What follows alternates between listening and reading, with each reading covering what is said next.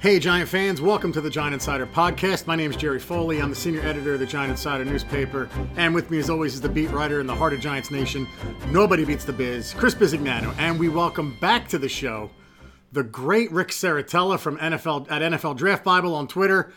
Rick, um, I think we started this, what, two years ago? We look forward to talking with you at least once a year. It should probably be more. Uh, but welcome back to the show, bud.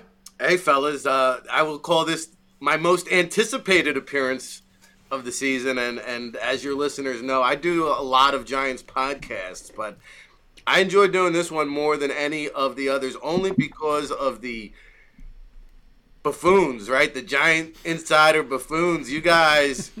you guys keep me honest, right? And that and that's what I love and appreciate is the accountability, right? They're gonna let me know, they're gonna come find me and, and let me know, hey Rick, you still down on Daniel Jones? Has he proved you wrong yet? Hey, Rick, we remember what you said about Micah Parsons. Hey, Rick, you know, but hey, that's what it's about, right? And, and, this is to me the most knowledgeable fan base in the NFL and and the Giants Insider newspaper. You guys have the old school, real deal Giants fans, and I think that's why we get so much interaction and, and the feedback is what I enjoy the most about coming on with you guys. So buckle up. Maybe, maybe you should do the introduction next time. That was phenomenal. Thanks, buddy. Hey, buckle up. It's a double chin strap affair here at the Giants Insider Podcast. Good stuff. And here I am thinking only because I was Italian, Rick, because I liked it so much, you know. But uh, okay, I'm glad I'm, I'm glad I'm wrong here, you know. Uh, but Rick, look, we love having you on, man. You keep it real, which we love, um, and is uh, you have such great insight. Not only you know what you see on the field from these kids, but you also have behind the scenes insight. And, and look, I'll say it again I remember last year I went on there, and you know, not because you know Rick's my man, and I love Rick, but I know he caught a lot of heat from Micah Parsons, but Micah Parsons hasn't been the only one. I'll say it again; it came out with a little some flags on him that turned out to be phenomenal and no problems and all that. Okay, like Rick just reports what he hears, what he sees, talking to people. It happens. Okay, some guys come out with an absolute clean hey, this kid is like an angel. Goes to the pros, gets locked up within two months. Okay, it happens both ways. That's the way it goes. I know. I know you always catch heat for that, Micah. I still see once in a while on Twitter. Yeah, but Michael Paulson. Uh, okay, all right, I get it. Okay, but that's what scouts do. That's what people who cover this college game, college scouts who do insight, they report what they hear, what they see, and all that. So that's what happens. Sometimes they're, uh, they're right in certain things. Sometimes it doesn't turn doesn't mean it never happened, whatever it was. But so God bless you, Rick. You know, and you put your opinions out there, which I like. What I also like about Rick is that he puts things out there because he does the film work. He doesn't rely on other people to say, "Oh, let me put something out there what somebody else saw." No, that's not the way this works. Okay, you do your own film work, and I put my opinion out. It might not be right all the time, but it's your opinion. That's what I respect about you, Rick. You have no problem putting stuff out there on a player that and what you see, it, pros, cons, whatever it might be. So, Rick, happy to have you, buddy. Um, glad you saw those little tornadoes out there on the shore that maybe buzzed by you. By your I'll tell you, it was, it was, it was like a Batman movie. It was pitch black down here in Lavallette. I had people calling me yeah. left and right. Hey, you okay? The people were flooding the island. You should have seen the cars making a mad dash for the parkway over here. But uh, we got through the storm. But hey, that's the life for the Jersey Shore, man. We ride the waves. That's the life for the the big blue fans. We got to ride the highs, the lows, and everything in between. Yeah. So, so Rick, let's get into it. Um, obviously, wide receiver is a position that Joe Schoen could explore at 25. You might go there. Um, let's get into the top kids. Who you like? Uh, give us your top three, I guess, and tell us why you like them, and or or why Joe Schoen might shy away from them. Who you think might be on the board too? and all that. Go ahead, Rick, get into yeah, it. Yeah, you know, I think at 25, a, a, playmaker certainly has to be in consideration. And you say, hey, well, we signed all these kind of patchwork wide receivers, but let's be honest, there's really no true number one. There's no cream of the crop playmaker, go to type of weapon. And, you know, I'm to give you two guys that I would consider, right? And one of them probably won't be there, so I won't spend too much time on Jackson Smith-Njigba, But to me, that's the dude, right? Like that's the guy. Garrett Wilson, Chris Olave, he was the number one, right? And you saw the success these guys. These guys have already come out and said JSN is a better player than us. So I think you got to listen to the players. I think you got to, to your point, Chris, trust the film, and maybe not this year's film, right? But last year's film Oh, he was dynamic, explosive, uh, change of direction ability. His his his his short shuttle and three cone times were in rare air, like of any player in the draft, and and that to me means a whole lot when you have the film to back it up. And you know whether or not he mailed it in with the hamstring injury and having a year off of football. Hey, worked out pretty good for Ja'Marr Chase taking a year off of football. So Jackson Smith-Njigba would be my number one. Hey, For- go ahead. You want to follow up with? No, Rick. Uh, you know, I know I've seen that written, and I've heard that about. Oh, he might have he might have melded in a little bit. But you know what? I saw him playing hurt against Michigan. He did. He tried to He come gave it a back. go. He gave it a go. I think. I think okay, he might have came back Michigan. too early. Yeah, I, uh, well, thank you, Rick. I was just going to say that because watching that game, he aggravated the hamstring again. Mm-hmm. Okay, but you know, to people who say, "Oh, the kid kind of melded in," you know, he was only worried about the draft. Well, folks, you obviously didn't see the Michigan game because I was watching it, and I remember him aggravating the injury, but he gave it a go. He didn't tank it, and that's a game at the end of November after Thanksgiving, right? We all know that. So he gave it a go and all that. But I think people another another point with this kid, Rick. I just want to point out is because he only played a couple of games last year. I think it was three games, whatever Right. it was. But I think people forget because of that.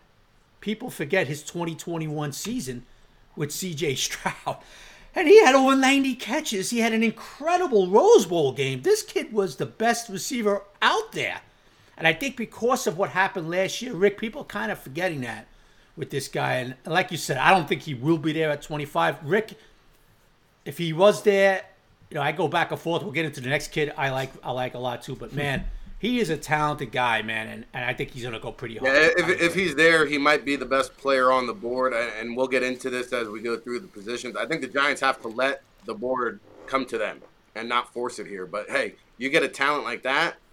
I mean, I wouldn't be surprised if Chicago considers him at number nine because Justin Justin Fields needs a cure like no other. Re, reunite him with that guy. That might be the ceiling for Jackson Smith-Njigba. After that, it's your flavor of the week. I know this is A Flowers, man. He's like the hottest new uh, uh, candy in the store, man. And and you know, I'm not there with Zay, Flowers like some of the other folks are, and I know like the Steve Smith comparison gets dropped a lot, and I don't know. I don't see that. I, I, I he's growing on me more, I guess. I've been into Chestnut Hill. I never came away saying, man, I want to invest a first round pick on that guy. Quite frankly, I'd rather have like Marvin Mims or Tank Dell, who I think are comparable impact players in the middle rounds. So I'm not really hot to trot like like the Giants seem to be for Zay Flowers. Um, the other guy though I would consider is Quentin Johnston, and that's because when you look at the receiving corps here, you got too many slot slash gadget guys. Hodgins, you know, he, he's not a bad looking player now, but Right. again, he's not. He should not be your number one boundary wideout. She- Shepard could play outside. He's probably better on the inside, but there's a logjam there now with Parris Campbell, Wan'Dale. Uh, uh, they signed the other kid, Doxton, I think. So I, I think they need a boundary receiver. And Quentin Johnston, man, I think he has the size, obviously the length, the ability to go up and play vertical. But I love his athleticism. He can make some ac- acrobatic catches. I'm not putting him in the Calvin Johnson category. I'm just saying that there's some everessence there when you talk about size, speed, athleticism. Quentin Johnston, mm-hmm. to me, if I'm going to take a, a wide receiver in the first round, I want an instant impact guy. I want somebody who could be a potential number one. And to me, Quentin Johnston can fit that bill for the Giants. I think the other thing to consider now, when we talk about playing the board, wide receivers are always going to become available. DeAndre Hopkins, I think, is now going to be cut. OBJ isn't going to find a taker at 15 million. He'll be uh, be able to be had. There'll be wide receivers cut come August. You know what won't be cut? Offensive linemen, right? You know what else? Cornerbacks are going to be coming off the board fast and furious. So if Jackson Smith-Njigba aren't there, isn't there, Quentin Johnston's not there. If I'm Big Blue, I'm not even thinking wide receiver in round one. E- even if they are there, do you think the Giants might go in a different direction, Rick? Well, I think Jackson Smith-Njigba for me is a top 10 player. Okay. So if you can get a, a top 10 player at 25, Yeah. You have to take it. I, I, I don't know how many players are still going to be on the board ranked higher. So I, I think Yeah. that, that's like Yeah, I'm not- I'm- me, I'm not asking- Daniel yeah. Jones hasn't had a guy like that his whole career. Yeah, I'm obviously not asking you to think what the Giants are thinking, but I, I guess I should have phrased it. You're thinking. Um, the conventional wisdom is wide receiver just because it's obvious, but like you said, interior lines one A, right? Um, so yeah. it, it's going to be interesting to see if if Njigba's there, if they pull the trigger. But if they're both there, you still say Njigba? I'm just curious. Oh yeah, yeah, okay, yeah. It'd be interesting to see Rick if Schoen really does love a kid like this, or really does love a Quentin Johnston, and says, you know what, this is our true X that we need, this big kid. Uh, and he gets aggressive and moves up in the draft if they like him that much. I don't know. You know, I don't know what they're thinking as far as that. A lot of people feel no, you shouldn't be aggressive to move up to get a receiver. You should be more aggressive to move up and get a corner in this draft. You know, um, I don't know, Rick. Um, look, Quentin Johnston. Before we move on, um, I love the kid. I love him. Um, I love what he could do. I think in his offense, he's a big catch and release type guy. I love his YAC, Rick. You see a lot of the under routes he ran at TCU turn into big plays. He'll make some contest. He'll go up and get it. Okay, now he does have some drop issues. I've seen that. A little bit. Um, but this is a guy, like you said, Rick, that Daniel never really had. If they come over, if this guy's over here with the Giants, he's a big guy on the outside who's fast. Okay, he can run those little routes. He can run the other, uh, you know, those back, those nine routes and all that. And the kid could go up and get it. You know, um, what Kenny Golladay was supposed I, I, to be. well, basically what Kenny Golladay was supposed to be, and we all know how that worked out. You know, so hey, look, he's what six three kid. He runs like a four four four. Yeah, he ran a sub, like a sub four, four five. Yeah. You know, um, and, and, I think there's some a lot of good things about him, Rick. Uh, I don't know if the Giants feel he's, you know, a grade one talent, round one talent. Uh, I do think he's a round one, later round, like right away the Giants up, but he might go early. We'll see how this draft plays out. But I tell you, Rick, if that kid is at 25 and, and Joe goes with him, I would not be disappointed. No, you have to either continue to keep Daniel Jones upright and give him more time in the pocket, or give him a bona fide playmaking weapon to throw to. Either or would be a great first round addition. You you mentioned some other receivers, but who do you, who's a sleeper for you at wide receiver, Rick? Before we go on to another position. Oh, you know, keep an eye on Keilahn Harris from Oklahoma Baptist. If you want a day three guy, he's got size, he's got speed, he's got versatility. Uh, he can create separation in short area spaces. He won out one on ones almost every single rep out in the NFLPA Bowl and met with almost every team. And I will tell you, there's some other NFC East teams that are hot to trot for the kid. Uh, Eli Higgins is another guy I throw out there just because he does have that size out of Stanford, and and he also uh, could play a little. Uh, some people view him as a tight end prospect. I know the Giants might not be drafting a tight end, but I think adding some depth and Eli Higgins is a guy that could play wide receiver or tight end, and then Michael Wilson also from Stanford. Uh, I loved what he did at the Senior Bowl. I think his draft stock's going to take a hit because he struggled with durability. But when you're talking about day three depth, a mm-hmm. guy that can play special teams, that's the kind of wide receiver you want on the back end of your roster. Rick, Rick, just curious, a day two, second round, Giants go another, you know, Giants go say Giants go corner with the 25th. They're in the second round. Tell me what you think about Rashee Rice from SMU. Yeah, you know, I think I, I like him. I don't love him. I think there's some issues there when he uh, talk about creating separation. You know, he he was able to go up and get some of those 50-50 balls, but then it didn't really show up or equate to his his testing. Was his vertical was only 33, I think. So, you know, I think the issue with him is I question whether or not he's going to be able to separate at the next level. So, you know, coming back around, I guess what at 57 he could be a candidate. I'd probably, you know, prefer some other receivers there. Uh, the, the kid from Purdue is a good one too. Uh, Charlie Jones. I, I, like this kid. I think he's underrated. He's made some big time catches. He's got excellent speed. Uh, not quite as big as Rice, but I think he could survive on the outside. So I'm not a huge fan of Rashee Rice as as some people are. Right. But I mean, at, at 57, I think you can consider him. Sure. So you have more like a third round, third or fourth round talent. Probably here? early third. Yeah. I would prefer. I would like it a lot more 89 than 57. Yeah. Gotcha. it, it's interesting because last year it was fairly obvious they were going pass rusher tackle just because of the needs, right? They, they needed a lot, but it was whether you had the right people or the right players, you know, that's debatable. But um, this year it, it's it's more about filling out the rest of the roster. And, and you know, look, obviously wide receiver, but guard center is important, cornerback. With Adoree Jackson being the only guy, Rick, really, right? The only bona fide starter. Yeah. Um, do, do you put more of a need for the Giants at the guard center position? And again, there's no center really right now, no pure center. So it's a, it's a difficult question. Do you put more of the need at, at, at taking that corner, the, another hopefully lockdown corner, or you know, center slash guard for them? I'm just curious what your thoughts are. Well, I think interior offensive line, cornerback are both equal needs, and so that's why like you can't. I don't think you necessarily prioritize the need and make your selection based on that. I think it's a combination of best player available, yeah. impact yeah. ability, and how do you set your team up for success. Okay. And so, like when I look at and when I take in all those factors, to me, again, interior offensive linemen and, and, I'll get into it. This O'Cyrus Torrence kid, like I know it's not the sexiest or most glamorous pick. No, but you can't be mad. You couldn't be mad with that one though. I yeah. mean, that guy has got the makeup of, a plug and play starting guard for the next decade, and there's nothing wrong with that. So he he's a he's a people mover. So uh, so Philly so Philly will draft him, right, Rick? Probably. right. Yeah. Probably right. Uh, they lost Seumalo, but I will say, like the offensive line coach there at Florida, yeah. he's turned out a lot of pro offensive linemen, and he says he puts this kid up.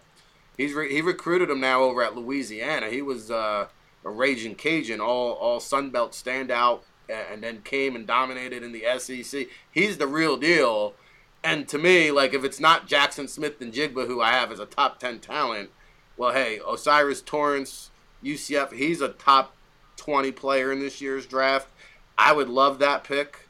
I understand the, the, the, the, there's a lot of Giants fans out there that are on board with the Joe Tippmann from Wisconsin, who's got a great anchor and, and, and is stout at the point of attack. He blends that with some athleticism. And I wouldn't be mad at John Michael Schmitz, right? The the Minnesota center who I love also.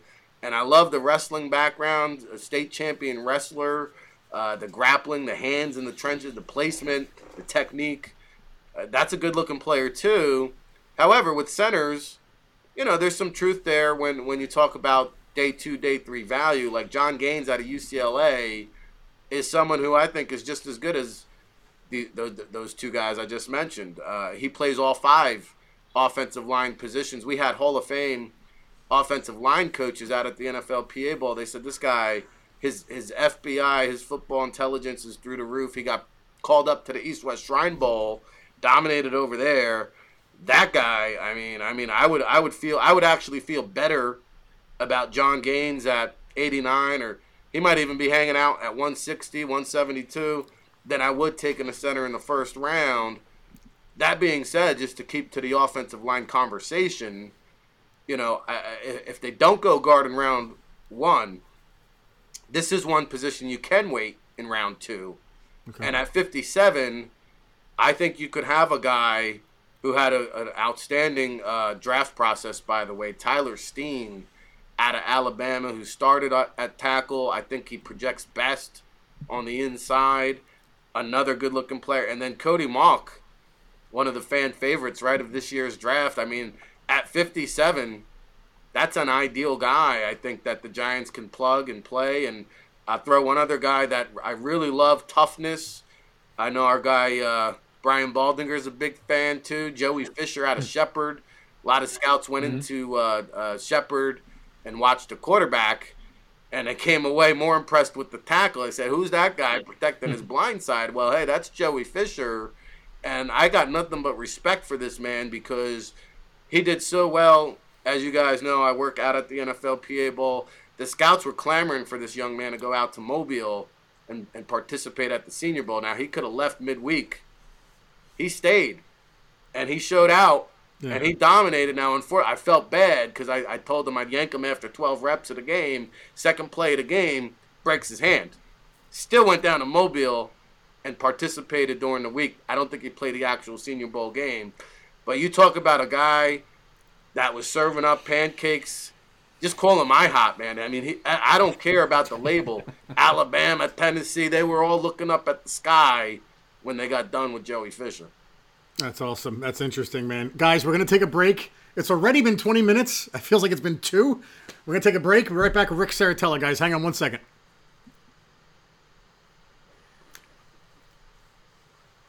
And we're back, folks. We're listen- you're listening to the Giant Insider podcast with Chris, Nobody Beats the Biz, Bisignano, Jerry Foley, and our special guest, Ric Serritella. Go ahead, Chris. Rick, talk about John Michael Schmitz. Do you, do you have him as a 25th overall type talent? I mean, uh, you know, he's a lot of people like to compare him to Creed Humphrey, the old, you know, the Pro Bowl for the Chiefs. I think he he was in the second round pick, if I recall. Yeah. Um, how do you see him, Schmitz? And I, I want to ask you about one other guy when you finish with him. No, I think if you're talking about one of the cleanest, safest players, I mean, this guy, you know, listen, he can get a little bit stronger, maybe. Uh, doesn't have uh, prototypical size, but I mean, now we're nitpicking. Like this guy is, is technically sound, and again, it's it's about technique. It's about leverage. It's, it's about angles. He can get into the second level. He can pull down the line. Like there's not a whole heck of a lot he can't do. And, you know, I think it makes sense. Listen, only because I know there's some of these other centers, like Tashawn Manning, I haven't talked about. And, uh, you know, he, he, he, um, he finished up at Kentucky. He transferred out, at, Auburn. He was a cancer survivor.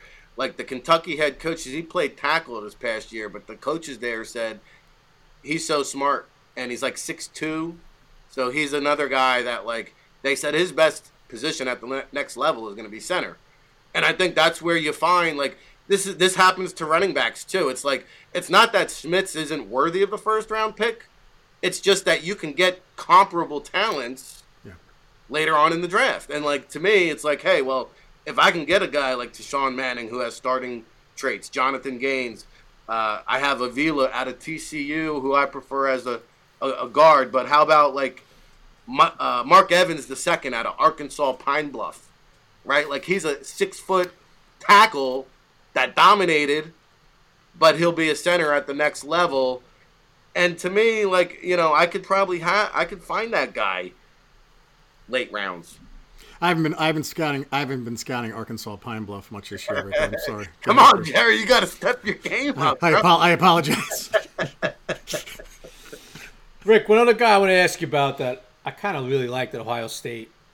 Kind of like the way he played against Jalen Carter when he matched up on him. Love his athleticism. Uh, Luke Wypler.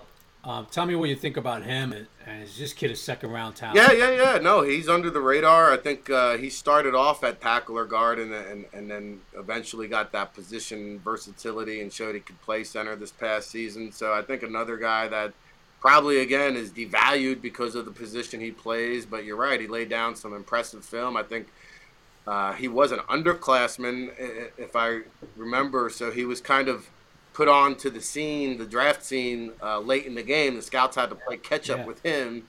So he's another guy. Like I wouldn't be surprised. You say second round pick. He's a guy. I mean, listen, he could sneak into the back end of the first round because he's that good. So I, I think he's a solid, fundamentally uh, good looking player. And one last kid, Jerry. I'm sorry. Let me. One last kid, Rick, the kid from Michigan. I'm not even going to try to pronounce his last name. Al, Al, Double O. Oluwatimi. Yeah. How do you Double say O, it? I call him. oh, okay. I'll stick with that then. Double O. Um, watching him, you know, he's a, he's a transfer from Virginia. He goes to Michigan. Um, I was pretty impressed with him, Rick. Watching him a lot. Um, pretty powerful kid. Um, look really smart. Ran, you know, checked at the line a lot, picked up twists. Really was impressive. I feel this is a kid that was going to be climbing the board a little bit. Well, how do you feel about him? I'm glad you said that, Biz, because here's a guy that I was very high on throughout the whole draft process, and then I, I, I couldn't find reciprocal love. Uh, Jim Harbaugh. Hmm. Why do you think? Why do you think that is? You know, I, I, I, I just don't think he had the dominating performance at the Senior Bowl that I was hoping for right? Okay. Maybe that's a key factor. Um, the other key contributor is like he didn't start out very high on the radar. So sometimes that's part of the equation. I know Jim Harbaugh calls him the best center in the draft. And to your point, like speaks to that cerebral awareness. Like he alleviated a lot of pressure off the Michigan quarterbacks by calling the pre-snap calls oh. and He was incredible. He was incredible. Yeah, he, he's yeah. like a coach on the field. So like he's like a coach on the yeah, field. Yeah, you talk about pre-snap communication. I'm a big fan, and like this is exactly what I'm talking about. Like, give me him in the fourth round. I'm feeling good, right? Like I don't need to draft a center in round one. Now I ain't gonna be mad if they go that route. I just feel like the center position is one position, especially in this year's draft, that you can wait on. And, and I have one other guy in my notes that you guys should be aware of, Sidy Sow from Eastern Michigan, who, man, you talk about being wrong in the draft process because I watched his film. We had scout meetings, and my guy says, "Oh, this is a next level player," and I go and I look. I said, "I don't know, man. He's kind of shaped like a refrigerator. Doesn't have much lateral movement." Man, we get him out at the to the PA Bowl all the scouts are telling me he, he's maybe the best offensive line prospect out here. I said, man, was I wrong about Sidy Sow? And I, there's a guy, Eastern Michigan. I don't know the last Eastern Michigan guy to get drafted, but I have I have a feeling that he's going to at guard. Rick, what, what's the feeling you got? You know, down at the Senior Bowl, and from the uh, you know, and the combine and all that from these scouts, what you know, who who do you feel they were really in love with as far as these offensive linemen? You know, I think I think if you poll different teams, you get a lot of different answers, right? And we we, we ran into this conundrum uh, the last year or two when talking about the tackle prospects because I think that like there's at least three, maybe four tackles that could go number one off the board. And, and like if you yeah. think about it, it makes sense, right? Because to me, like Skoronski from Northwestern, did you see him, by the way, do the positional drills at the combine? Like, that was, I mean, that was pretty impressive. That was like Jake Long esque. Yeah. He was very. That was, I mean, that guy. There's not much he can't do. Well, he he's six foot three and a half. That's the biggest knock. Okay, I'll take it. you know, um, Skoronski though, man, he he is really just nasty. He's he's sound. He's fast. He's ferocious. He's physical. And now he's six foot five and two eighths. So there's going to be a lot of old school traditional decision makers that say, "Hey, that's my number one tackle." Then you're going to get guys that say, "Hey, I'm in it for the upside. My team's not really built to win right now." That Broderick Jones out of Georgia, man, he's got some bend. He's got incredible size oh, by the way, he's a couple years younger than all these other guys. And like, there's a couple teams I think he's the number one tackle. And I'll tell you what, Darnell Wright out of Tennessee, man, don't don't get it twisted just because he's labeled as a right tackle. I mean, there's teams that love this kid as as potentially the best tackle, and I think Darnell mm-hmm. Wright. And I I've said this a lot lately. This tackle class is funny. You might not see one go in the top ten, but you might see five tackles come off the board in the between ten to twenty. Right. Which would help the Giants big yeah, time. well, think about it. You got you got at least four quarterbacks going. Yeah. And probably four or five tackles going. Right. Mm-hmm. So there's like nine or ten guys off the board before you pick. So you're probably yeah. getting like a top fifteen player on your board by time. Yeah. That's you know. you know, Rick. That's why you know these drafts, you don't know how they're going to play out. I mean, you know, when people like, I, I always laugh, Rick, when people say a certain guy, oh, here, Chris, he'll never be there at 25. Like, guys, you have no idea how a draft is going to play out. now, a Bryce Young, guys, of course, that we know, but I'm talking about guys in that middle round, uh, you know, they, they, got, they projected to go in the middle 15, 12, 14, 16. And then I say something like, oh, this kid here would be a great at 25. Oh, Chris, I'll never be Quentin there. Johnston. Quentin Johnston that. was the biggest example of that this year. You don't you don't know where you know a kid might be yeah. as far as you know you get when you're coming on from 13 on and all that because, like you just said, Rick, there could be four offensive tackles taken from 10 to 25. Okay, four quarterbacks are going to go in first 10, right, Rick? That's the way it looks. The first four quarterbacks are going. Yeah, and I and Richardson. I guess Richardson will be the wild card, right? I mean, at this point though, he's he's a lock for the top ten. I mean, oh, a lock. Yeah, he saying. might go, I mean, might go anything, as high as you know two or three. I mean, you, you have no idea. He, if anything, if anything, as a wild card, maybe he he makes it outside of ten. I don't know, but the way it's looking right now, he's going to be in the top ten. Well, and I think what's unique about this year's draft, like I don't see a lot of guys that I would call quote unquote blue chip prospects. Like to me, Will Anderson, like taking the quarterbacks outside of it, Will Anderson would be a blue chip guy. Mm-hmm. Talent wise, Jalen Carter would be a, a blue chip yeah. guy. Bijan Robinson would be a blue chip guy. Uh, uh, other than that, like you take the four quarterbacks and those three blue chip guys, call that the top seven, and then like if you were to poll who are the top guys from eight to thirty-two, they're so evenly matched. That's why a team like the Bears, they had no problem going from one to nine because guess what? They might still wind up with a Jalen yeah. Carter or a, a, a Ty, Tyree Wilson, like or a Jackson Smith-Njigba, like they're still going to get a top five player on their board. Oh no! With all the quarterbacks that are coming off, no question. Rick, it's clear the Giants like versatility at receiver. They like versatility along the line about you know guys that can play different positions. Is there someone that stands out at guard center that can do both? I'm just curious your thoughts on that. Like, is there someone or a group of players who you're like, you know, these are not just plug and play, but you can almost put them anywhere along the line? Yeah, I think um, Avila, who I mentioned from TCU, kind of has that position versatility. He's got great upper body strength, lacks the lower body. Uh, I think he's better suited at guard, but he has played center, so he's one of those guys. And then, you know, I think I rattled off like these guys like Jonathan Gaines, he could play all three interior. He's even yeah. started at tackle. I don't think he has the size to do that at the next level. Um, so those would be my guys, you know. Yep. All right, we'll, we'll go to another position now, if that's cool. Um, yeah. And, and we, we touched on it before, but cornerback. Uh, who are your top two or three cornerbacks that you have? And um, any of them fall into 25, you think? Oh, I don't think that my top three will fall there, and I have them. Like for me personally, Joey Porter Jr. is my number one guy, and I know there's some deficiencies there in terms of his ability to adapt to every scheme at the next level, which I think Witherspoon can do out of Illinois. And I don't know, like big time players make big time plays in big time situations. And Joey Porter Jr. is a clutch player. He's a legacy player. I've seen him scoop and score.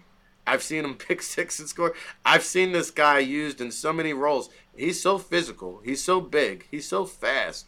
Like when I went out to Happy Valley, rarely do I uh, gawk at a guy, right? Like, but I just couldn't stop gazing gazing over at Joey Porter Jr. So he's he's kind of uh, just grown on me as my personal cornerback one. Now I have no problem with the people that say Devin Witherspoon is that dude.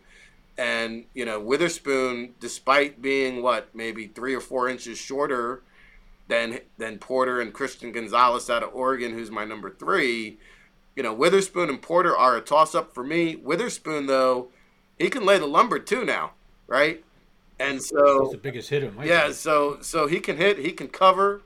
Um, Christian Gonzalez is a, is, is more of a bigger, uh, more finesse, you know, fast cornerback, and so those are my top three. But man, I think cornerback, and and that's the deepest position in this year's draft. So you can wait. Well, no, I was gonna say I think you're mistaken though. If if you feel oh, like okay. you can sit and wait on the cornerback position, when they come back around at 57, I'm not sure. Like I could mm. see five or six corners in round mm. one. Wow. You could mm-hmm. see three or four come off the board before 57, and and guys that I will say might be on the board at, at 25. Uh, the kid out of Maryland, you know, Dion Banks. Love him. So he's explosive, right? He, I t- hey Rick, just I tell you, kid, it seems to be catching a little more steam now too. A kid I love. See, Rick, I I like physical, you know, ball hawks. I mean, this kid from Mississippi State, I I, lo- I know the size is the yeah, issue, right, Rick? Right. And but this kid from Mississippi State, Forbes, watching him last year and then watching him on film the last few weeks that I've been doing, dude. I mean, this kid baller. He's all over the ball. I think he set an NCAA record for pick sixes. Them, yeah. He's got he's a true ball hawk. He's physical for his size. He will put his head in it. He will put a hat on you in the run game. He doesn't shy away from the run game. Now I get it, Rick. It does concern me. The kid's only like 100. I think he's up to 170 now, right? Buck 66 he weighed in, and I got him as a buck 66. Yeah. From what I'm reading, he actually gained a few. He's up to a buck seventy a now, weight. which is look. And I get it. I, I get it, Rick. Um, he's not a big kid, but I tell you, he has so many traits that I like. I think he would fit into Wink's system. You got to remember that too, right? Everybody's got to remember that too. When Joe Schoen sits with Dennis Hickey and Wink and all these guys, okay, who fits into our system, right? Who fits into what we want to do? And he, you look at that kid, Rick, and like you just said, bro, it's not something you could just sit back and go, okay, you know what, we're going to get a real good one here at 57, because there's going to be fl- they're going to be flying off the board. If the Giants had a high second round pick or the top 10 in the second, I'd be like, okay, you could go with that philosophy, you know. But down at 57, these kids are going to be gone, Rick, most likely. And this kid Forbes, I, I notice now, Rick. I don't know. Am I wrong in this? I notice a lot of people talking about this young man now. A lot of people decide, okay, you know what? But he's up. He is up to 170 now. He'll get up to 175. You know, and I, you know, uh, does it scare me, Rick, about him playing at the NFL level, his size? Yeah, it does. I have to admit. But dude, there's so much to like about him. Tell me, you know, what you how you feel about this guy. I feel like the young man is a football player, and I like your assessment.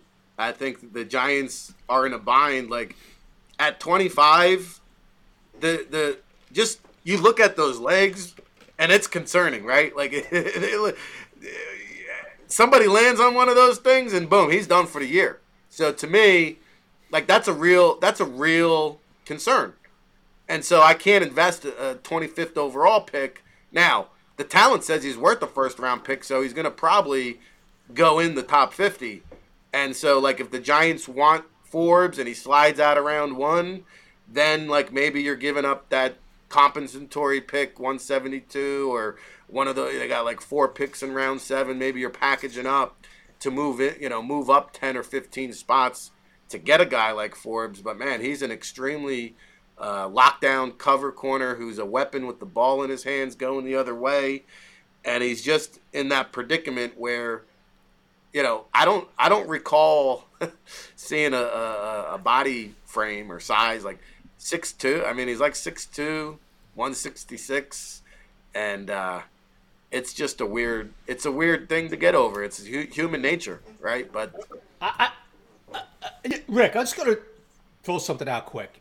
Um, since I'm in the locker room, and the Giants did draft this young man last year, is. Cordell Flott. Okay, now I'm next to Cordell. I'm at his locker, dude. This kid is not a big kid at all. Okay, I don't care what the numbers came out. I don't remember what his numbers came out and all that. But I'm looking at him. I'm saying, because I'm going back and forth with this Forbes as far as the second round. If Joe's going to get aggressive and try to move up, if they really like this kid, okay? Because you're probably going to have to be aggressive and move up, right, Rick? well, That's the way I look at it. The way it's shaping up. I- as far as- I I- don't if you Forbes- want one of those top seven to ten corners, probably yeah. right, you're probably going to have to be aggressive and move up. I don't think. I'm just talking about Forbes right now. I don't think he's going to be there at 57. Agree. Okay. And I look at Flott and I say, well, I'm going back and forth with this kid Forbes' his body size and legs, and I'm looking and I'm saying to myself, man, Cordell Flott is not much. This kid is a skinny. You got to see him up close, Rick. It's like I looked at Cordell. I remember talking to him, and I'm like, let me tell you, my man, I saw you play at LSU and you were physical for your size. And he laughs. He goes, he goes, size don't mean nothing. It's all about heart. Yeah, I remember him telling me in the locker room, you know. And I go, I said to myself, yeah, of course, you know, but he's still a small kid. you know, so that's what does scare me. But, you know, Joe did draft him last year. Um, the, will size scare him? We'll see. We'll find Yeah, out. which you know, which was fine it- for a third round pick, though, right? We're talking about yeah, right. 25th overall, Will size, right? So yeah, no, I'm not saying I'm not saying 25. I'm thinking second round, Rick. That's what I'm eyeing up. You know, does he move up? Because if he really does love the kid, he's going to have to probably try to Sure. move up. So it's going to be interesting to see where he lands. Because I notice he's catching a little more steam now too, um, as far as moving up in the draft. We'll see. You know, but I love him. Yeah, I think, I think he love ran him. like a four three three or something. So that definitely. Um, I got him a four three five. So- I got him a four I think that's when Yeah. people really started to. It's insane.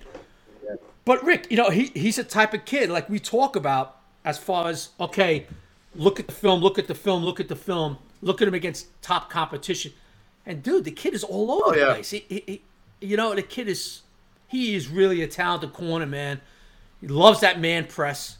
You know, he loves it. Can play it well. Physical for his size, but the only the only drawback is going to be that size. You know, we'll see. We'll see what happens with him. But I think he's going to go in the second round, Rick. Um, I don't think he's going to be there for the Giants at 57. Yeah, if they stand pat, then I agree with that wholeheartedly. Uh, now there are some value selections here. Rick, know. Rick, let's start off with that after the break, guys. We're going to take another break. It's been 40 minutes. Can't believe it. I was flying. I know it's it's awesome. We're going to take another break and be right back after this, guys. You listen to the Giant Insider podcast. Hang on one second. And we're back, folks. You listen to the Giant Insider podcast with Chris Nobody Beats the Biz Bisignano, Jerry Foley, and our special guest, Ric Serritella. I'm glad you're getting to this part, Rick, because that's what I was going to ask you. What are some other value picks you can get later on? Because if you don't make the move in the first or second, then, you know, what, what are we looking at from rounds three on?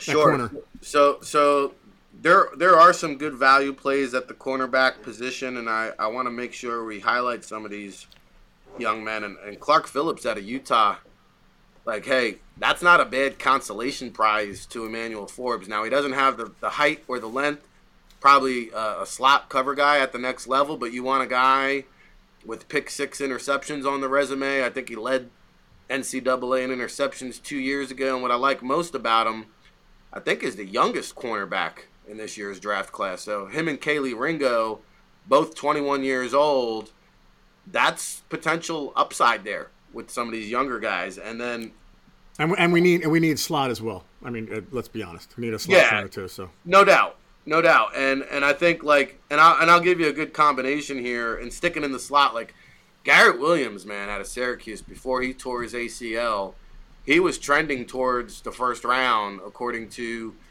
uh, the coaching staff up there and the pro liaison there at Syracuse, Roy Wittke he was the uh, Jimmy Jimmy Garoppolo coach. He was running that uh, uh, Eastern Illinois offense back in the day with Jimmy G. So I put some stock there. Um, Garrett Williams, you know, probably is going to get downgraded because of the injury. Round three, maybe round four. That's a round one talent. So, you know, that's a, a good value play. Uh, DJ Turner, you know, you want to talk about speed. I think he can bring some some added value to, to the special teams element, and he, he might be the fastest man in the draft. What did he time? Four two six. And then I'm gonna go with some lengthier guys like uh, Julius Brents. There's a guy that caught my attention now, out of Kansas State. This guy, he put up Tariq Woolen type of combine testing. He's making scouts going back and, and circle the film there. I think he's an intriguing mid to late round guy. And uh, Riley Moss out of Iowa is somebody I I have uh, great love and respect for because I think he gets miscast as a safety. I don't see it. I, I think this guy has all the coverage ability in the world. And Riley Moss is a really sound player that I think will start and outperform a lot of players chosen ahead of him just because he has experience and he has just natural ball skills, football instincts. Uh, I like Riley Moss a lot. And then, you know, I'm going to give you one at cornerback. Keenan Isaac from Alabama State, you know, our, our Southeast uh, scout came back to me and said, you know, this guy's a combination of Cornell Green from that old Doomsday Dallas defense and Antrel Rolle. Now, mm-hmm. some guys like him as a corner, some guys like him as a safety. But man, this Keenan Isaac, he's growing on me uh, out of out of Alabama State. Not too many people know about him, but look out for him on day three. Rick, just one question on corners, um, because you know all these kids. You can remember them going back years. The Giants signed one recently, Leonard Johnson from Duke. Yeah. Yeah. Blows out his ACL before the draft last year. And obviously, doesn't get drafted. And here he is.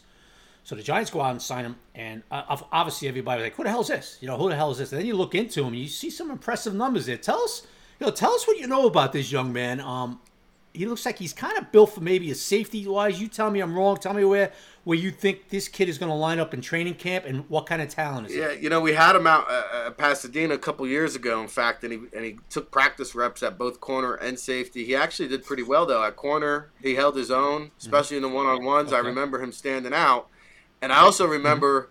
He had like some of the smallest hands I've I could ever remember. You know, that was my knockout. I mean, he had like seven and three quarter inch hands. Like I, it was like some unheard of number that I'd never seen before. But he, it was funny because despite the small hands, he was getting his hands on balls, batting down passes, making plays, and he's got a very high motor. Now he's a little bit aggressive, right? He'll he'll take some risks. So he's got to be careful with that a little bit, but uh, plays bigger than his size. I can tell you that. Rick, do you see him um, more more geared towards safety at this level? I or you think you or you think Wink puts him out there at corner? I think he's going to get an opportunity at corner. I, I do. I think okay. he's going to get an opportunity okay. at corner. I think there's enough okay. there that I've seen that I think he should at least get the chance. And and Chris spoke about him before, but Cordell Flott, like where do you see him with the Giants right now? Like based on what you saw in college and the progression he made last year, do you think he could be a, you know, is he an option at that second corner, or is it you think the Giants should try to upgrade? Well, I thought it was a pleasant surprise. With that being said, I think can they find better? Sure. Yeah. Now, can you get by as a starter? Sure. But you don't really want get by guys. You want bona fide, especially playing in that NFC East, uh, keeping up with the Joneses. You need to, you probably need to look into upgrade. I, Jerry, I think you made a, a great point before. Like outside of Adoree Jackson, yeah not a lot of proven commodities, and no. I think Flott will continue to ascend, and I think he has some versatility as well. But I think you know they're depending on him to be the number two corner right now, unless they can add a body. And you know, it doesn't make me it doesn't make me uh, sleep easy at night if I'm the defense if I'm winking take Martindale. yeah, and, and that's why I asked because you know there's no there's no real center, right? I mean, there's that guys who can play center, but there's no real center. There's no other option besides Adoree Jackson, really, that's just solidified to be the, the outside corner. Even the slot is our, our slot guy is Darnay Holmes, right? Like, you need to upgrade there. Um, sure. So it's there's now you're, you're, filling all these needs, and how are they going to do it based on the depth of these positions? And it's going to be fascinating to watch, dude. It's going to be fascinating to see where they go. And and I, I it's an interesting point you made about the corners. If you don't take one at one, and then you know, you just it's going to be you know fascinating to see if they feel the need to move up in that second round. So Giants obviously need to fill a lot. They, have improved greatly, but you know, with the depth of these positions and what they need, uh, I can't wait to see how it plays out. I could tell you guys this. Somebody told me this. Talk, speaking of Cordell Flott, um, somebody told me this a couple weeks ago. Um, Wink likes him. Wink likes him. Um, and as far as okay, we got him penciled in as opposite of the Dory. No, there's going to be competition. But I tell you about a play that somebody told me a couple weeks ago really opened their eyes a lot. Not that they didn't know he's talented, but do you remember the play against the Vikings where he came in, Fabian Moreau? I think he came off the field, know, whatever it was, and he covered that cross pattern. Was it the playoff game? I think it was the last game of the season. I think it was the I last think. game of the year. Yeah, because he came in at the at the. No, no, no. we came, we came at the very end of the game. It was the it was the playoff game against the Vikings where he came in on the last series and he covered that crossing pattern coming off the bench. And a lot of people were like, wow. They were really impressed the way he just came in cold and covered. I think it was KJ Osborn on that that little drag route underneath. The Giants do like Flott. They do like him. They think they have something with him. But, but, it's not a situation like we just discussed where, okay, we got a guy opposite of Dory you know, we don't need to address that. We're good. You know what I mean? It's not like that. But they Giants. Let's put it this way, fellas. Let's put it this way. Um, if they don't draft a corner, or they're going to draft one, but it depends. You know, what round, who's going to come in competition, and all that. Um, they feel pretty good about Cordell Flott. They feel pretty good about him. But obviously, they also feel they got to get competition, and that might be in a high round. We'll see. We'll see what Joe does. You know, we'll see what Joe does. If corner's there, one of their guys is there, they're going to go with him one of these top kids. There's no question about it. But they don't look at Flott. Let's put it this way: they don't look at Flott like a tomato. Sure, I think they still they, they look, still need depth regardless, though. Yeah, or regardless, they're going to need depth, without question. But they don't look at him like a uh, like this kid is a tomato. They they kind of like this kid. It's going to be interesting to see his second yeah. year. Uh, he's got to stay healthy. Yeah, too. I just looked it up, Chris. It was the playoff game, third and eight to Osborn. Yep. Yeah, it was the last yeah. series. If I yep. remember, it was, it was the. it was the he dropped the interception in the play in the regular season game. That's the that's what. Yeah. So, um, all right, Rick. So, look, another position. I know they, they went out and they signed Bobby Okereke. try to show up. You know, he's an active guy. We all know that. Try to show up the run a little bit, sideline to sideline dude. But let's look at the linebacker position, Rick. Um, who do you like? And do you feel the Giants will go there? You know, I think that's the position where you can find some value, like at 57 or 89. And, you know, I don't think linebackers as glaring of a need as some of these other holes. And it's funny to say that because I feel like linebacker has been a, a need for the past decade. They finally got some some competency uh, at the linebacker position, which is nice to see. That being said, like, you know, I don't see an off-ball linebacker going in round one. So how? Not even not even Trenton Simpson, huh? I don't see it, guys. I, my last mock draft, I had a hard time shoehorning him in there. Maybe I'm wrong. Right. Um, but I, I, I didn't see it. Now, how how how much does a guy like Trenton Simpson free fall? Definitely not the 57. That being said, there's some pretty good linebacker like Jack Campbell out of Iowa. I mean, Big Blue would love this dude. yeah. I mean, he's got size, he's got instincts, he's got aggressiveness, tackle machine. I mean, Jack Jack Campbell, man, to me, I think is a very good looking player, and uh, at 57, I think would be a great value. In fact, I think inside linebacker and an off ball linebacker have been devalued, just like center and running back. If if this was 10 years ago, I think Jack Campbell would be talked about in the first round. And then, I, you know, Noah Sewell, he didn't quite have the year that people expected. Now, they were talking about him as a first round potential top 10 guy. His brother Penei Sewell obviously is an incredible talent. He's got the bloodlines. I, I, you know, I think there's some uh, talent to be un- uncovered there. Like if you can tap in to some of his athleticism He's he's a he's a he's a physical guy now. Can plug the hole, shoot the gap. Uh, great lateral quickness. Noah Sewell out of Oregon. Uh, this kid Henley out of out of. Uh, ah, there's my guy. There's my Nick Bolton of this yeah, draft. Go ahead. Yeah, man. I'll tell you, he won me over. Uh, Senior Bowl when I dove in and went back and watched the film. He just fly. He's just moving at a different speed. Like he's just flying around. Uh, Absolutely. I think he's a plug and play starter, and again, like he could be sitting there at 57. So to me, like that, that's a great value. So I think this is the one position early on, and I have some day two, day three guys if you want to talk about them. But I think you know early on, 57, 89, one of those guys might slide, and I think I think the Giants have to at least consider it.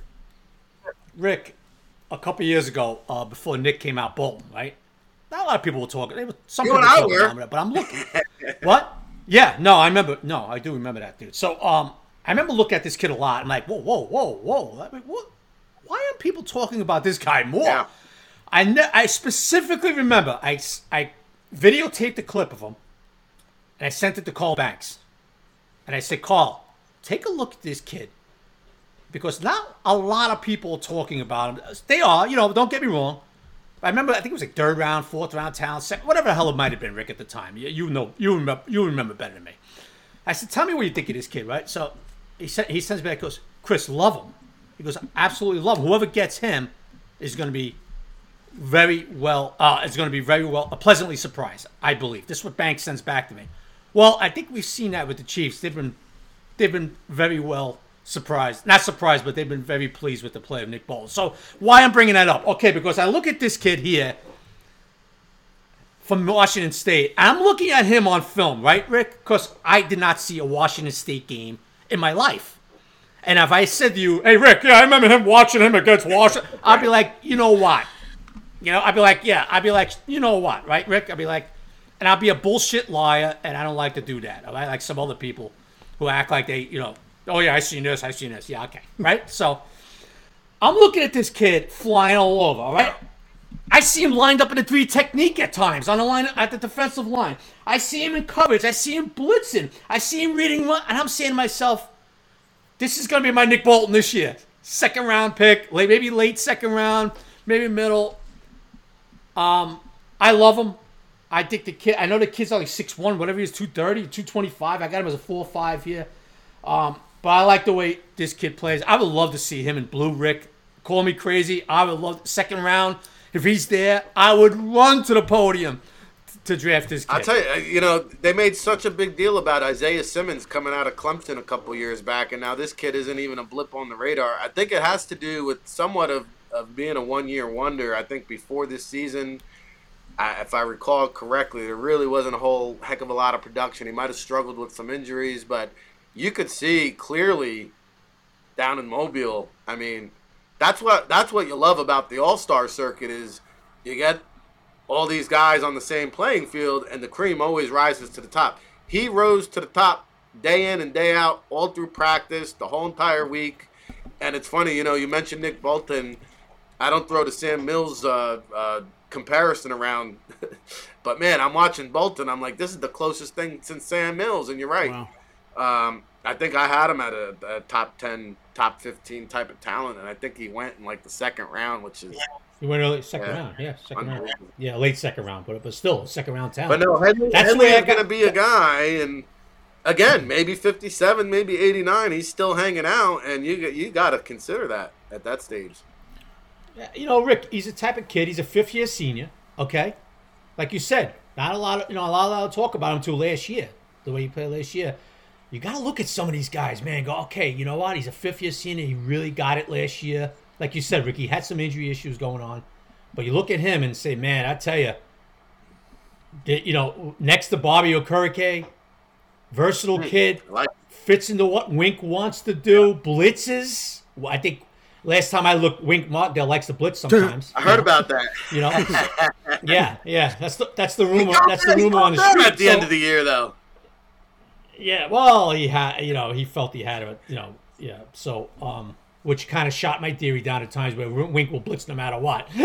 so, but hey, like I said, Rick, not a sleeper, but a kid that if if he gets drafted by the Giants, some people might be like, wait, wait, who, what, who's this kid? You know what I mean? Just a name to keep an eye on. well, all. talk about a sleeper and a linebacker, more of a, a, a pass rush linebacker, but Paisan, I got to get in the uh, Baldonado reference. Pitt Habakkuk, Baldonado moved from Rome, junior year of high school. Raw. Yeah. Outside linebacker. Potential, man. You like him? Yeah, Baldonado, like man. Him? He's so raw. He's a he's a big lump of clay, right? Yeah. He, yeah. He, he'll he'll kind of be molded into like a situational pass rushing prospect, but he's probably gonna have to spend a year or two on the practice squad. He just moved from Rome, his, his junior year of high school, so he's yeah. only been playing yeah. football for like five years. He was well coached. He was coached up at Pitt. Uh, but you want you want a, a, a developmental pass rushing uh, linebacker, and, and uh, our guy Titus Leo out there in Staten Island too uh, from Wagner. You know, show this man some respect. I was talking to uh, Terry Bradway, former Jets GM, who does some consulting work, yeah. and he, he he's he's in our area, and he's like, "Hey man, what do you think of the, the the Wagner kid?" I'm like, "Hey, he's the real deal." He's like, "Yeah." you know, a lot of teams aren't even sending scouts into that school because he wasn't on the national or Blesto. I said, man, I'm surprised, Rick, because Wagner's turned out a few kids over the last five to seven, ten. They years. They have, they have. Now the the, the the the last year or two, the new coach, the the record has kind of gone south. So yeah. the, the players haven't gotten on the radar. You know, J, J, Coach Haas, who's now uh, an assistant O line coach with the Titans, he did a great job making the NFL teams aware. Coach Cuss Patterson, who used to be the pro liaison, no longer there, and hence you get guys like Titus Leo, probably not getting drafted, but guys, this guy, he was he was lined up in that seven tech playing that Bruce Smith role there. Uh, for the for the for the Staten Island Seahawks, and I like what this kid brings to the table, man. I think he's a hand in the dirt, get after it, pass rushing, defensive end. Maybe some teams will stand him up, but um, Titus Leo is a name you need to know. And B.J. Thompson, Stephen F. Austin, uh, you know, he didn't get a combine invite, I guess, because of injuries. But maybe the most athletic linebacker in the draft, if you go back and watch the East West Shrine Bowl practice footage, popping off the film all week long, put, trying to try to put Stephen F. Austin on the map is B.J. Thompson. I always keep an eye on Wagner because I went there two years, Rick. I actually went to Wagner, so I always got sort of like keep a floating eye on Wagner, who the hell comes out. Sure. like you said, you know, their football program was built up pretty good for a while. I know they've had a rough few years. Um, remember Tim Capstraw, Rick? Yep. He was a basketball guy, and he was baseball. He actually recruited me to play baseball last nice. Capture. Then he wound up doing the Nets games. Um, he was like a Nets co- a color commentator or something for a yeah, while. He's all over I don't know if he's still floating. Yeah. yeah, I don't know if he's still floating around. That's how long ago I go back, but um, that's why I always kind of keep a little bit of an eye on him to see. I, I, know the Jets had a guy a couple years ago played in Wagner. I think he was a free agent. He played a little ball for Jets. I don't remember his name to be honest. Yeah, there's been a handful they've had a guys, guys. Uh, Julius Stan- Yeah. Sanford and and uh, That's the guy I'm thinking Cam, of. Julius Cam Sanford. That's Gill who I'm was thinking uh, about. in the Super Bowl uh, a couple years ago, and you know they've had some players throughout the years for sure. Rick, uh, we're an hour in. I want to touch on another position um, because of the depth, right? So behind Leonard Williams and Dexter Lawrence is DJ Davidson. It was a nice surprise last year until he got hurt, at least in run support. Uh, and then they signed, obviously, Nunez Roches. Um, who are your D linemen in this draft? You know, the, when I, when I look at the Giants and who who might be a good fit and a potential, uh, I think Leo's entering his last year, right? So, uh, how about Mazi Smith out of Michigan? You know, to me, like because he hasn't participated in the draft process, I think I, I, think he has like an injury he's nursing, so he didn't work out at the combine. I don't think he worked out at his pro day. I'm not sure if he's going to work out at all in, in the draft process. And, and, I'll throw his teammate Mike Morris in there too, because he's a good-looking yeah. uh, player. I'm not sure if he's a five tech, three tech. I mean, he's got a weird size to him, but uh, Mazi Smith. I mean, I think this is a first-round talent that might be able to be had at number 57. I think he would fit the Giants scheme. So that's one guy that stands out to me. If you want um, a mid to late round guy, I'm going to keep touting Scott Matlock from Boise State. I think this guy might be the highest drafted player not invited to the combine. And he, he, he is just really an anchor, a bully, creates some push, uh, a, a guy that can win one on one not the biggest guy at like 305 pounds, but man, he's got again position versatility, can play up and down the defensive line. Uh, that would be two guys that I think uh, fit into the Giants' plans. Yeah, and it's it's obviously not a first round pick, probably not a first round pick for them, but being um as I, I think it was Chris pointed out in the last podcast that the number of snaps that Lawrence played last year, just because of the depth issue, they're going to want to do so, they're going to maybe do something in later rounds. So it's interesting to get your take on who they could pick up. Maybe you know round I don't know about two, but maybe three on. So sure. Rick, what do you think about the kid Benton from Wisconsin? Yeah, I think you know he he's got to uh, finish. You know he's got the ability to get after the quarterback. I think he left some sacks on the table there, and if he can do that, he, he's really stout against the run, from what I recall, and uh, tested very well. So I think, you know, it's probably putting him in that day two range, and you know, probably closer to fifty-seven than eighty-nine. I would say he falls. Wow, you got him that up. You got him up that high. Well, I think you know when you talk about. Uh, 300 pounders with athleticism, you Right. know, and, and are a specialty piece can can really make a big impact against the run. And you know, if he puts it all together, right, like it's tapping in day two, like you're trying to find projected starters, and I think if he can put it all together, then you have a potential three down player. He's not in the current form, but the talent's there. I got him. I got him as a run-stopping DL with a nice NFL body. Rick, do you see that? Yeah, that's exactly what he's going to be. Two down, Right? Yeah, I, yeah, yeah. I got him as a like a third-round pick, maybe late second. Nice NFL body, run-stopping DL needs some more work. A little raw at times, but but you look at him. I, I, he's a kid too. Look, look. Joe Schoen, stopping the run is their priority too. Rick, stopping the run is going to be their priority too, man. I mean, Schoen made it known. Goes out, signs, you know, uh, Roches, uh, signs Bobby Okereke, and he's not done there. You know, so look at those mid rounds, man. They're going to be drafted defensive line. They want some more up front. And Leonard Williams is not going to be here probably after the next after this season. Yeah. You know, unless they extend them another year to get that number down. I haven't heard anything about that. I'm sure that could still come down the pike. Um, but you know, you're talking about, you know, Leo Williams next year. His contract's void. He's not, you know, he's not here maybe next year, and it'll also be what his tenth season next year, whatever it is. So he's getting up there, man. They're gonna have, they got they got to replenish up front, Rick. Wow, is he ten years in the game? I remember him walking. 20, yeah, 2015 Yeah, 20 he was drafted. Yep. And I remember, Well, right now he's not. This will be his. This will be Yeah, next his year, uh, ninth Yeah, year. yeah. You know, but yeah, I'm talking about after this year. wow, I, I remember him walking across the podium. He uh, gave uh, Commissioner Goodell a big old bear hug. Uh, It feels like yesterday. I can't believe ten years. Unbelievable.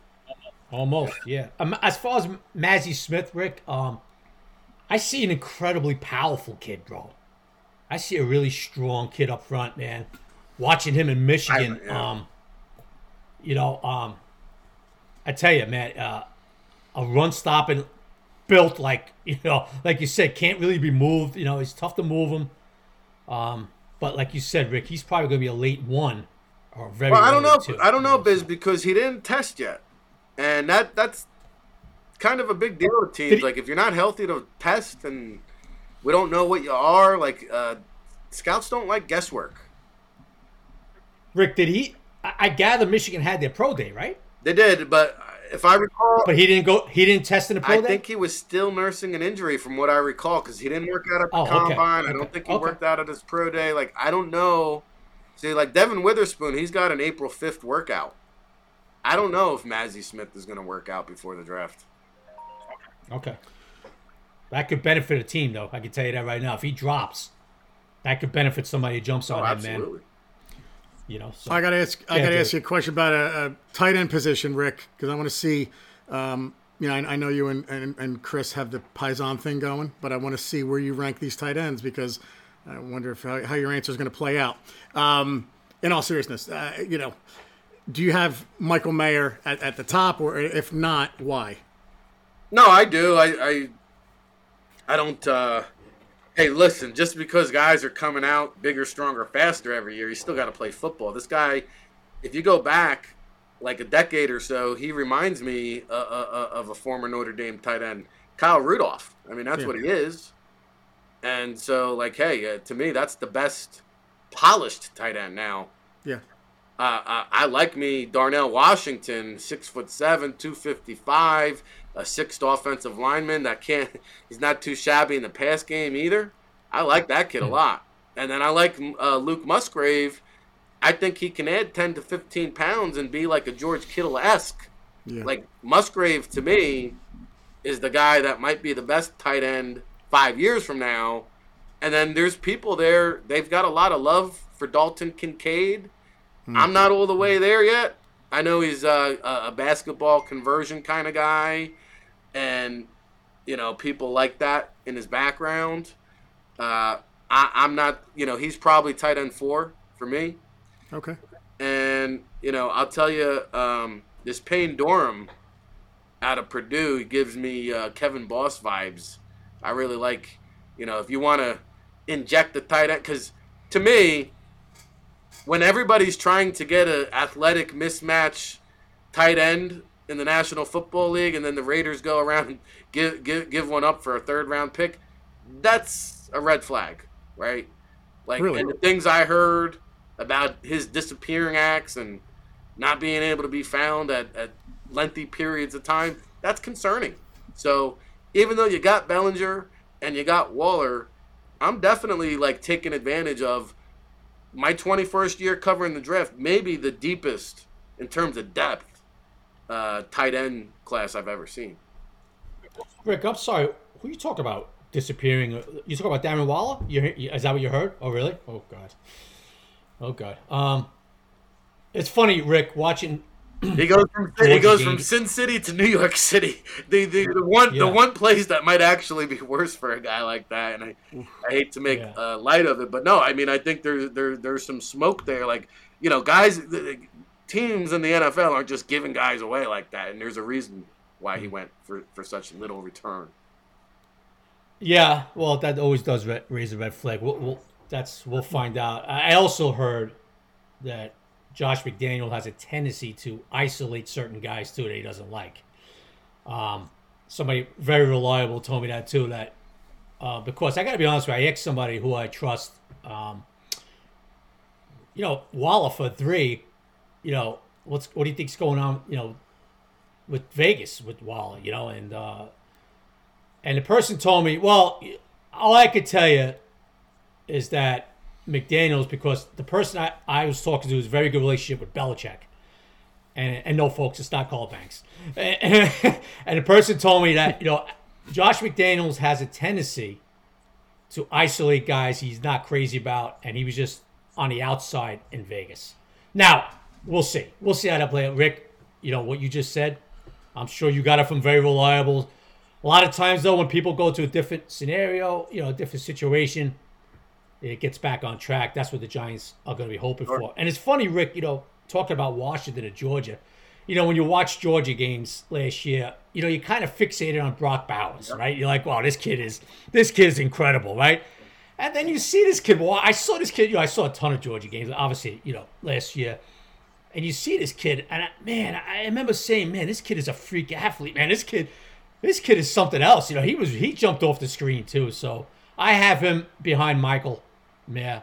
I have Mayer one and the kid from Georgia too, uh, as and for tight end. So it'd be interesting to see. Well, to your does. point about Brock Bowers, and we'll have to wait till 2024. I mean, well, we're that, gonna have to wait. Yeah. That national championship game, I don't know. I was saying to myself, there, there's the best looking NFL draft prospect on the field. yeah, well, unfortunately, yeah, he's not coming, but that, that kid is phenomenal. We all, I mean, Kyle Pitts, freshman, I think, went four. I mean, wow, it's going to be interesting yeah. to see how high. Eh, yeah, it's gonna it, it's gonna depend on what team's drafting up front, because I mean, not many times you see a true freshman like he was dominate last two years ago, and to say you know as a true freshman that was incredible what he what he does in the yeah. field. Uh, so a defensive lineman, Rick, who else do you like? Um, say third round type type of guy the Giants could be looking at and talk about that. Yeah, you know, I mean, I, I wrote down Matlock. I didn't know we were going to go into tackles. I don't have my list here in front of me. I'll, I'll just try to uh, freestyle it. Yeah. Um, oh, freestyle. throw, throw a name at me. I'll tell you what I think. I don't. I didn't bring my list here prepared for. Uh, are we talking what mid to late rounds? I guess third round or so. It's all right. I thought if you had it all fan, that's what we could talk about some guys you think might be a possibility. You know, that's all. Yeah. We could jump to the safety position yeah, then. Let's jump to the safety position. Last position. Rick, safety position. Uh, Brian Branch, obviously top of the class. Yeah. A, do you think the Giants will draft a safety? Um, right now, you're looking at obviously X, uh, uh, McKinney, and then after that, you got the veteran Bobby McCain. You got Dane Belton. I don't think they're too confident on Dane. Uh, they kind of like him, but um, obviously Bobby McCain's brought in here to win that position. Do you think they will address the safety position? Yes, not with the first five picks, but maybe one of those picks in the 200s. I think a late round, just to add another body into the competition, into the mix. And again, I think safety is another one of those positions where teams typically tend to wait. And I agree, Branch is the consensus one. And it, to me, I think Branch can go top 20. And then after that, you know, I'm not sure there's really like a consensus second safety and yeah. where they'll come off the board. Like Chris Smith out of Georgia, another SEC safety, is kind of a smaller version of Brian Branch. Um, I like, you know, this Antonio uh, Johnson out of uh, Texas A&M. To me, the versatility, he can play center field. He can play free. He can play in the box. He can play strong. He can play linebacker. He's physical. He's fast. He's got size, six foot two. I think two oh eight. Ran I think four five two range. Antonio Johnson, uh, definitely like what he brings to the table, and he might be there at fifty seven. Uh, Sydney Brown. I mean, and I'll I'll say this: both Chase Brown and Sydney Brown would be a good fit for Big Blue, and. Uh, you know, these Canadian boys, man, they can play now. Sydney Brown, a ball hawk, uh, comes in a shade under six feet, so he's not as big as Antonio Johnson. Uh, I like Sydney Brown, though. I think he's going to play a long time in the league. Couple guys off the radar, okay. Uh, one, Ameer Speed. Remember that name, Michigan State.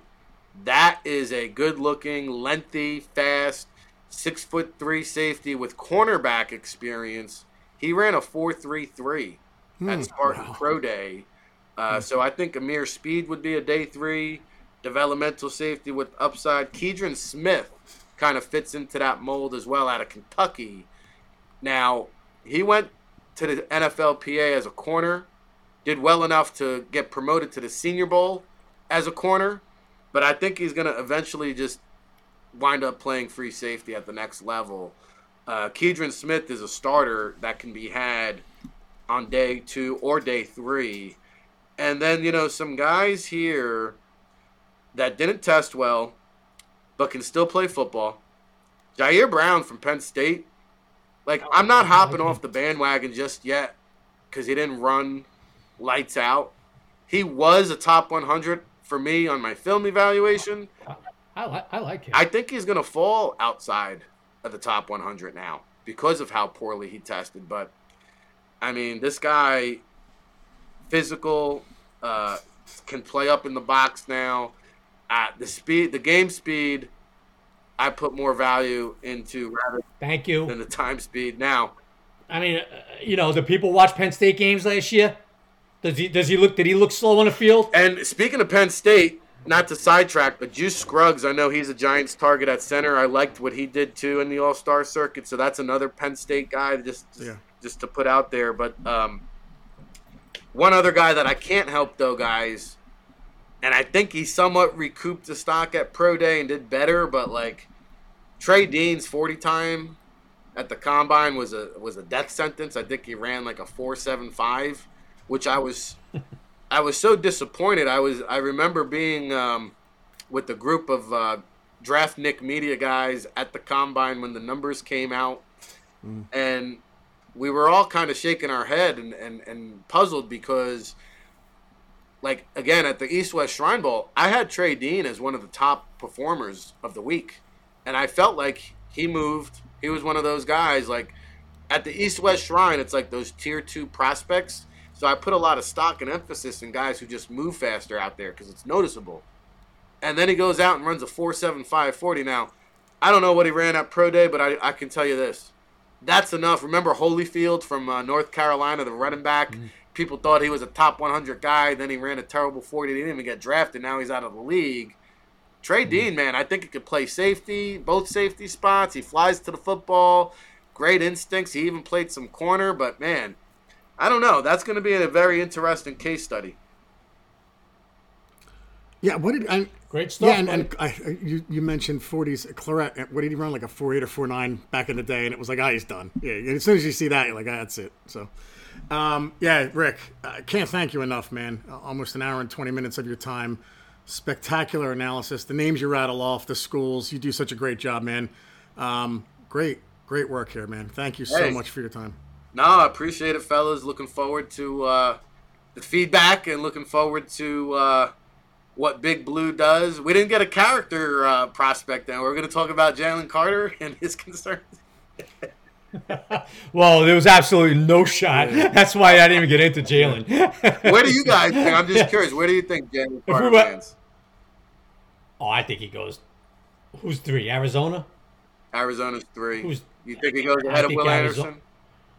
I think uh, Seattle at five. they need they need you know what Arizona needs an edge guy, so I can see him going right after Will Anderson. Seattle I can see him, five. whoever the hell whoever the hell the first team is that doesn't need a quarterback, he'll go right there. Okay, fair You know, enough. that's what I expect. Well, it might, it, might, it actually might be the Raiders. I don't know if the Raiders are going to go there Well- with Henry Ruggs. Uh, yeah, I don't know. Um, Yeah. um, yeah, I, I, you know, the Raiders have had a lot of bad luck with draft picks. Mayock's, you know, his picks. So I don't know. Um, we'll see, but he'll be. It'll be fascinating. That'll be a fascinating storyline, I Yeah. think, to to see how that. But Rick, bef- before we leave, Rick, tell everybody where we could see you, your work, and everything. Yeah, you know, I think the best way to find all of my work right now is allaccessfootball.com. We got the NFL draft uh, newsletter going on, and I know a lot of people out there are waiting for the draft Bible. There's light at the end of the tunnel after this weekend. I was in the cave, uh, crossing the T's, dotting the I's, so that'll be delivered within the week. We'll be sending out a hard copy in your guys' direction, so be on the lookout for that. Of course, appreciate Giants Insider newspaper, the fan base, you guys. Got to get down here to uh, the Jersey Shore this summer. It's right around the corner. And uh, buckle up, man. It's a double chin strap affair. I can't believe the draft is almost here. It seems and feels a little bit weird. It's in Kansas City, but hey, that's the uh, traveling roadshow that happened once they took this whole uh, extravaganza out of New York City. I still long Yeah. for the days of Radio City Music Hall and the theater Yeah. at Madison. Square Garden, even the convention center on the west side for the two-year span that they had it. But so be it. We'll be uh, we'll be keeping you covered, and uh, then on to 2024. And before we leave, Rick, how's your Eagle fans friends? I mean, you know, uh, I, I I noticed I noticed they didn't seem to want me on after the Super Bowl Yeah, you know, down here in I'll- Eagle I'll- territory. I'll be doing I'll be doing some uh, draft hits for Jacob Media and covering. Uh, be doing some NFC East things. Uh, I'll just say that. But uh, yeah, you know, hey, I'm here at the Jersey Shore. You got media markets pulling me from uh, from all angles. I mean, I was anxiously waiting the uh, text saying, "Chris, you want to come on? We'll talk about the Super Bowl." But I never got one. I thought maybe I thought maybe my phone wasn't working. so, great stuff, Rick. I love you, my man. it, Paisans. Hey, Rick, uh, we'll just see us out one second. All right, guys, to order subscription to The Giant Insider, go to www.thegiantinsider.com and go to Magzter for that digital subscription. That's M A G Z T E R. All right, guys, Sundays are Giant Days. Take care, everybody.